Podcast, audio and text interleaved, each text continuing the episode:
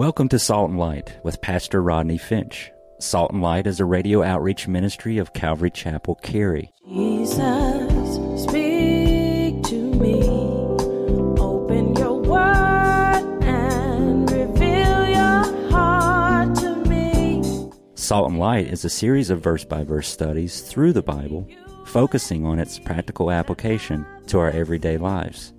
Salt and Light is recorded live at Calvary Chapel, Cary in Apex, North Carolina. Stay tuned. At the end of the program, we will give you information on how to contact us, so be sure to have a pen and paper ready.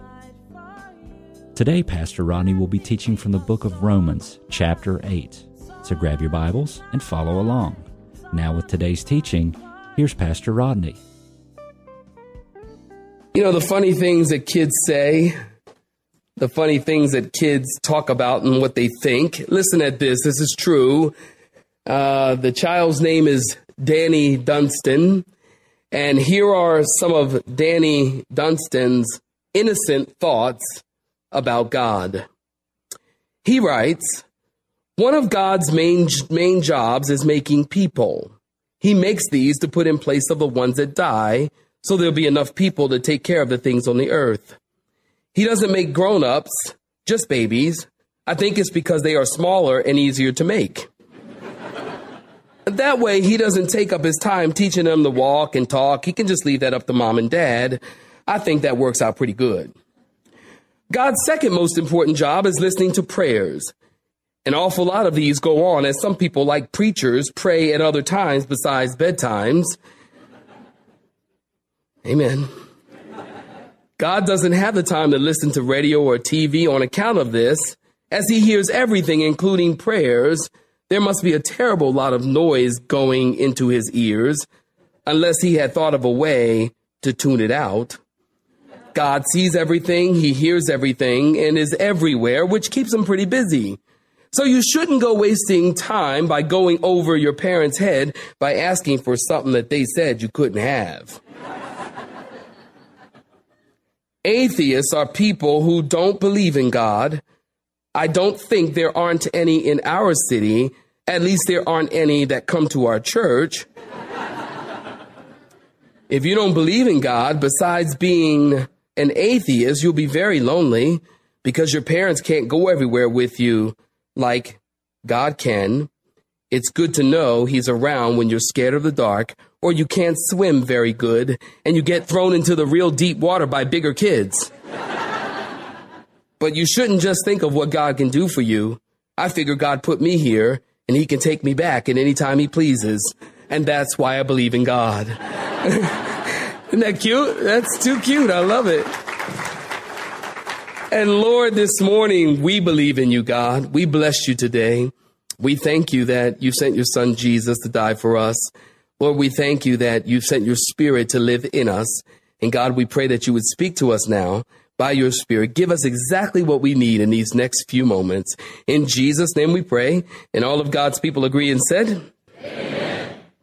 If you've been with us, you know that we have been, give me your attention, in the book of Romans. It's been a couple of weeks, two weeks that we have been out of the book of Romans. So let me just kind of recap things for you. Let's go back so we can go forward together. So far, we've covered chapters 1 through chapter 8, verse 5. In chapter 1, if you got a pen and you're taking a few notes here, chapter 1 through chapter 3, verse 20, Paul's been talking about man's lost condition. And then in chapter 4, if you've been with us, you know, Paul uses the life of Father Abraham and King David as examples of those who have lived by faith and those who are justified. And then in chapter 5, we talked about the benefits of justification. Chapter 6, we talked about the freedom that we have in Christ. Remember, we talked about the freedom that we have. We are free from the power and the penalty of sin. Isn't that good news? We're free from the power and the penalty of sin. And then in chapter seven, we talked about we're not only free in chapter six from the power and the penalty of sin, but also in chapter seven, we're free from the law. And because we've been freed from the law, we are now free to live in the newness of life. Now, although we are free, listen, to live in the newness of life and not in the oldness of the letter, Paul said there in chapter 7. We still have, although we've got this new life in the spirit, we still have this thing called the flesh to deal with. There's still a battle going on. There's still spiritual warfare that we all have to deal with.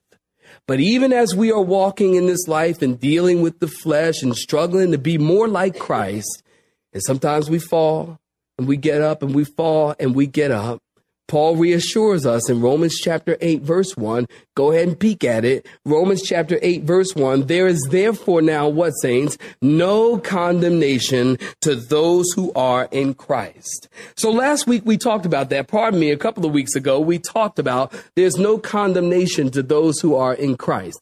We left off in verse 5. We'll pick up today in verse 5 as Paul begins to talk about now, watch this, saints, spirit living.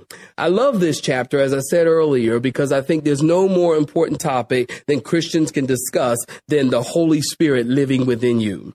Because you can't live without the Holy Spirit. What, more than two people agree with that? You can't. That's why Jesus said to his disciples, He said, When I go, I'm going to send the Holy Spirit, and He's going to live with you. He's going to abide with you the paraclete, not the parakeet. Got it? Got it. The paraclete, the comforter, the Holy Spirit, and he's going to live within you. Paul's going to talk about that. This morning in verses 5 through 11, Paul is now talking about the carnal mind versus the spiritual mind. The carnal person versus the spiritual person. That's what we'll talk about. Spirit living. Romans chapter 8. We pick up in verse 5. We'll read through 11 and I'll come back and have some comments. Romans chapter 8, verse 5. If you're looking at it, say amen. For those who live according to the flesh set their minds on the things of the flesh. But those who live according to the spirit, they set their minds on what, saints? The things of the spirit. For to be carnally minded is death, but to be spiritually minded is life and peace. Underline that. Because the carnal mind is enmity against God. For it is not subject to the law of God, nor indeed can it be. So then those who are in the flesh, remember verse 8, what? Cannot please God. But you, Christian, are not in the flesh, but you're in the spirit. If indeed the spirit of God dwells in you. Now, if anyone does not have the spirit of Christ, get this, he is none of his. And if Christ is in you, the body is dead because of sin, but the spirit is life because of righteousness. But if the spirit of him who raised Jesus from the dead dwells in you, he who raised Christ from the dead will also give life to your mortal bodies through his spirit who dwells in you. Saints, stop right there. Give me your attention. Here in chapter 8, Paul uses the word spirit 21 times. And at least 18, are you listening? Of that 21 times that Paul uses the word spirit, 18 of them refer to the Holy Spirit. There are more references in chapter 8 to the Spirit than in any of Paul's writings. Chapter 8 is Paul's fullest discussion on the new life in the Spirit. So look at verse 1 in your Bibles again. There is no condemnation to them that are in Christ who do not walk after the Spirit or according to the flesh, pardon me, but they walk according to the Spirit.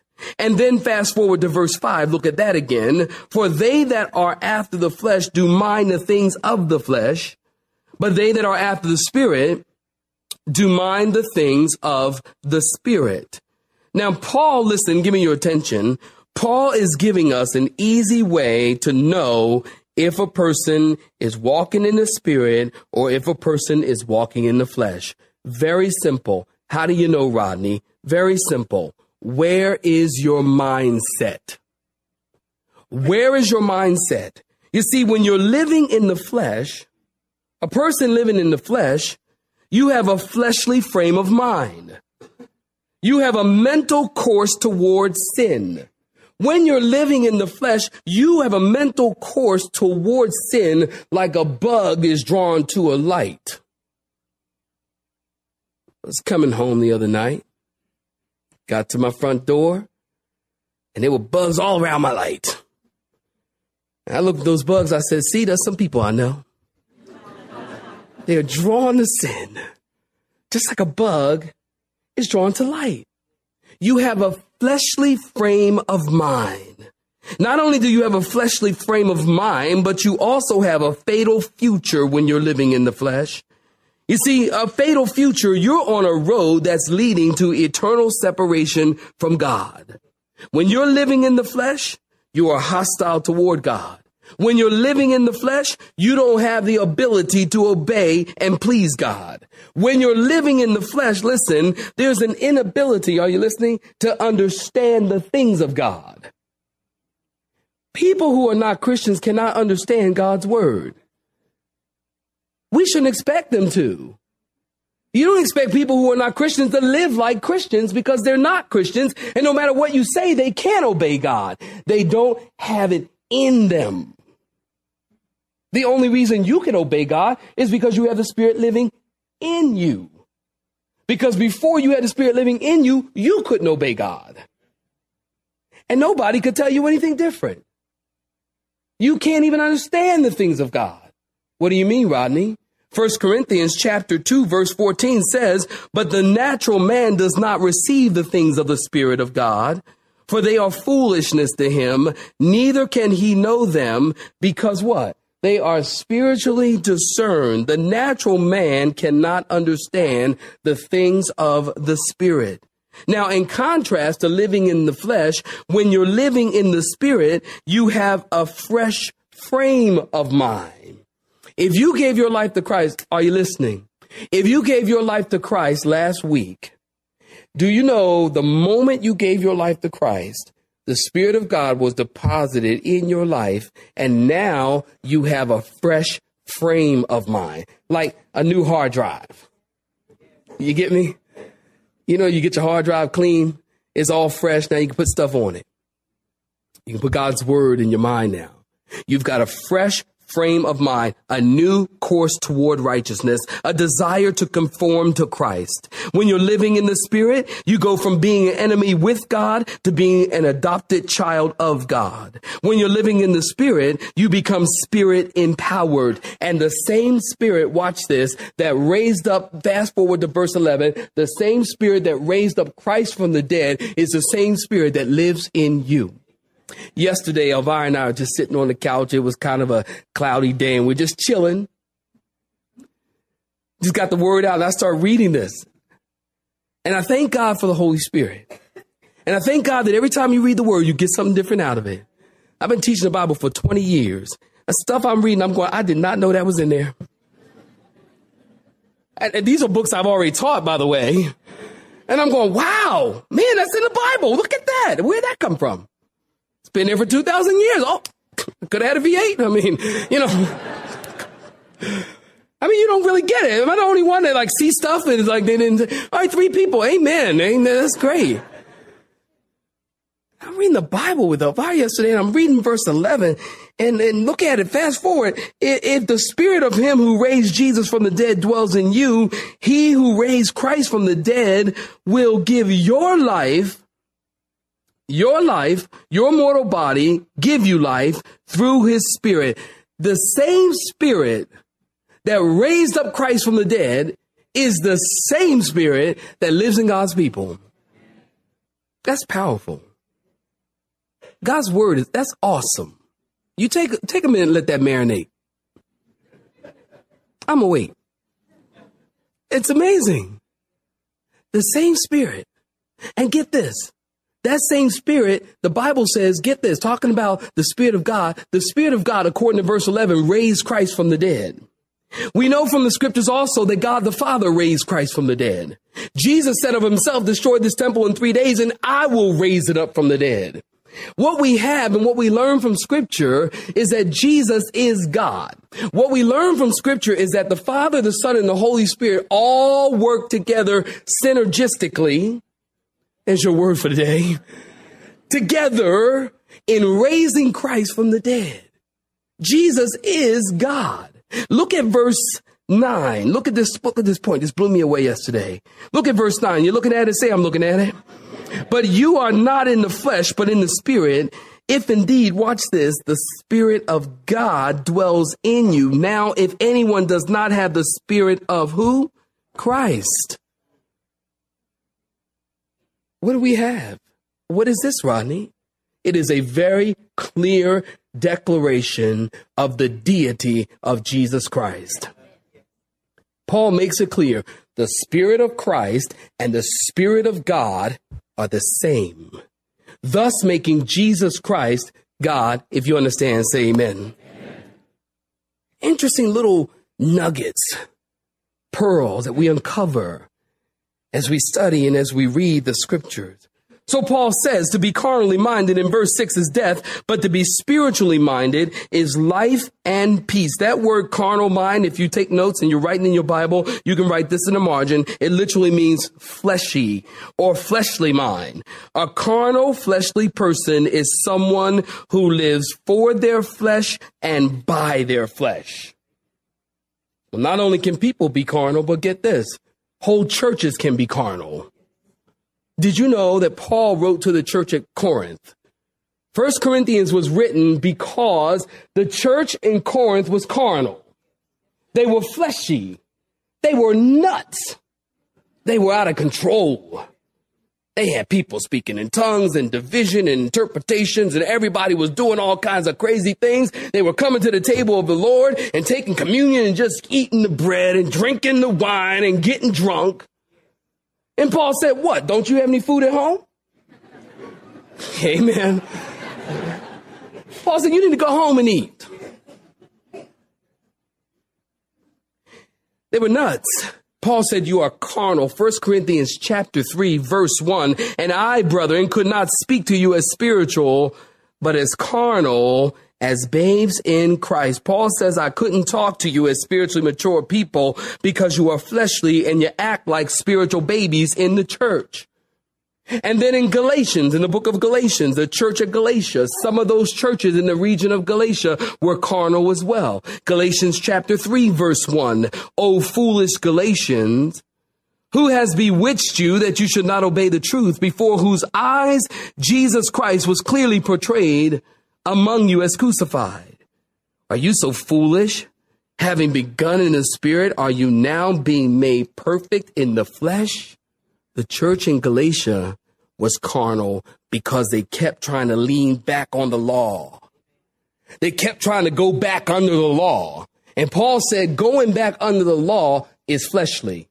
Going back under the law is carnal. To be carnally minded, the scripture says, is death, but to be spiritually minded is life and peace. Here's the contrast.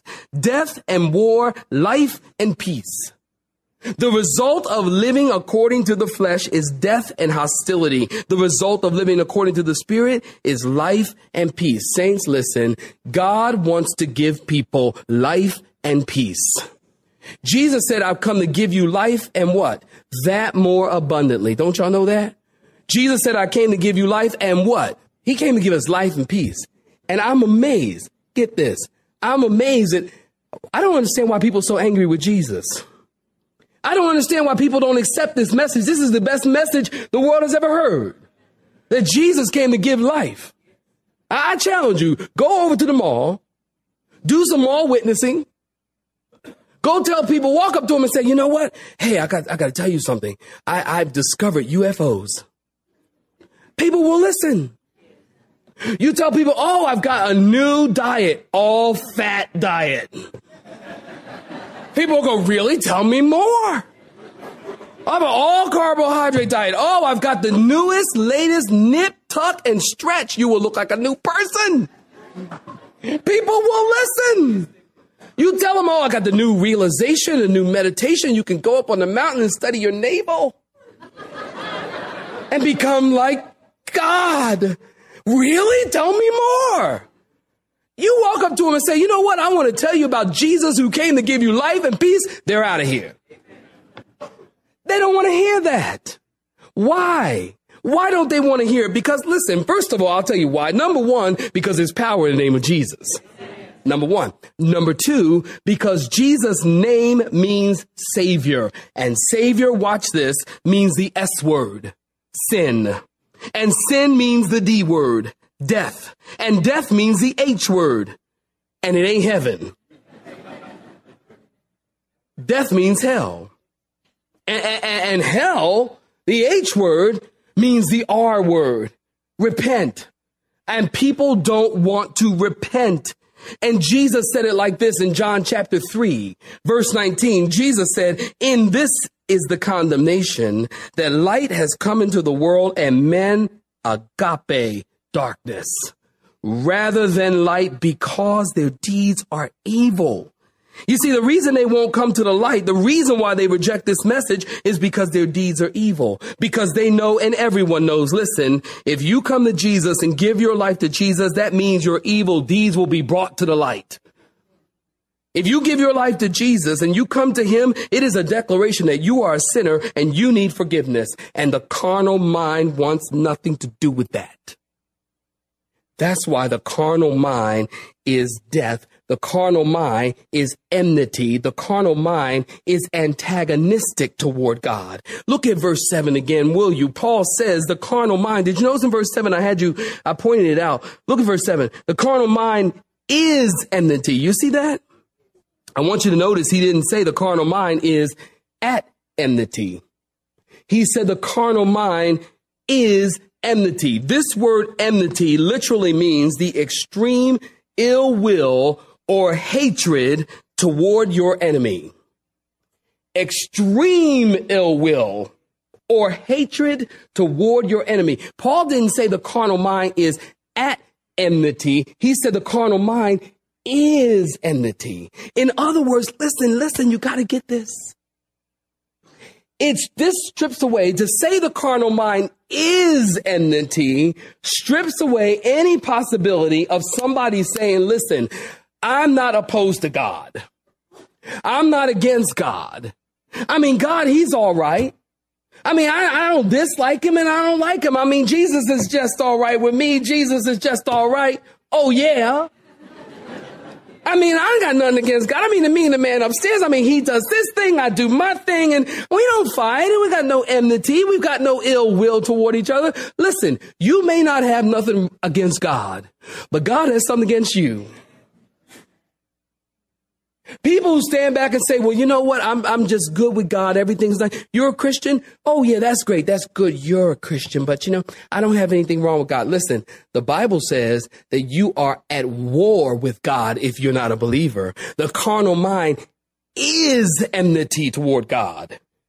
You know, we think that we're standing in the middle. You're never standing in the middle. Not when it comes to the gospel. Are you listening? You're never standing in the middle when it comes to the gospel. The carnal mind is enmity toward God. The Prince of Preachers, C.H. Spurgeon, said it, said it like this. He said, It is not at enmity, but enmity itself. It is not black, but blackness. It's not corrupt, but corruption. It's not rebellious, it's rebellion. It's not wicked, it's wickedness itself. It is not just deceitful, it's positively deceit. The carnal mind is against God. And so they that are in the flesh, look at verse 8 in your Bibles, they that are in the flesh cannot please God. No matter how many trees they hug, no matter how many spotted owls they save, no matter how many Jerry kids they help, no matter how many hospitals you build, you cannot please God in the flesh. I don't care if your Mother Teresa herself, you go to Calcutta and lay your life down for all the people of India. If you don't know God, the Bible says your fleshly efforts cannot please God. Now, here's why. Simply this. Here's why. Because if you try to please God in your flesh, in the things that you do, in your religious activity, you are saying to God, your sacrifice of your son was not enough. You're saying to God, well, you know what? Jesus died and all that, but you know what? I got to add something to that. Danger, Will Robinson, danger. You can't add anything to the grace of God. Remember, grace, here's the equation. Grace plus nothing equals salvation. And you start saying, well, Jesus died plus this, you're telling God he, the death of his only begotten son wasn't enough for you. So you have got to add something to this whole salvation thing? Not.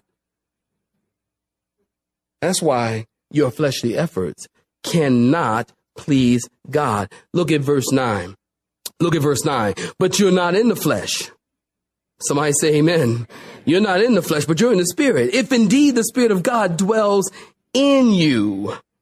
Look at the rest of verse 9. Now, if anyone doesn't, does not have the spirit of Christ, he is none of his. Saints, listen close. In other words, if you don't have Christ in you, you don't belong to Jesus.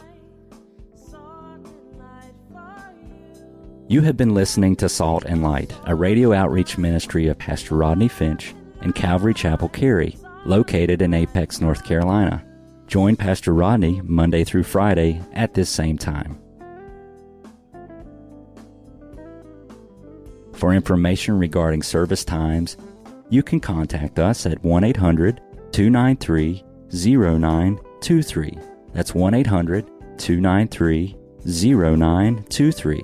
You may listen to today's broadcast in its entirety by visiting the Media Library on our website at cccary.org.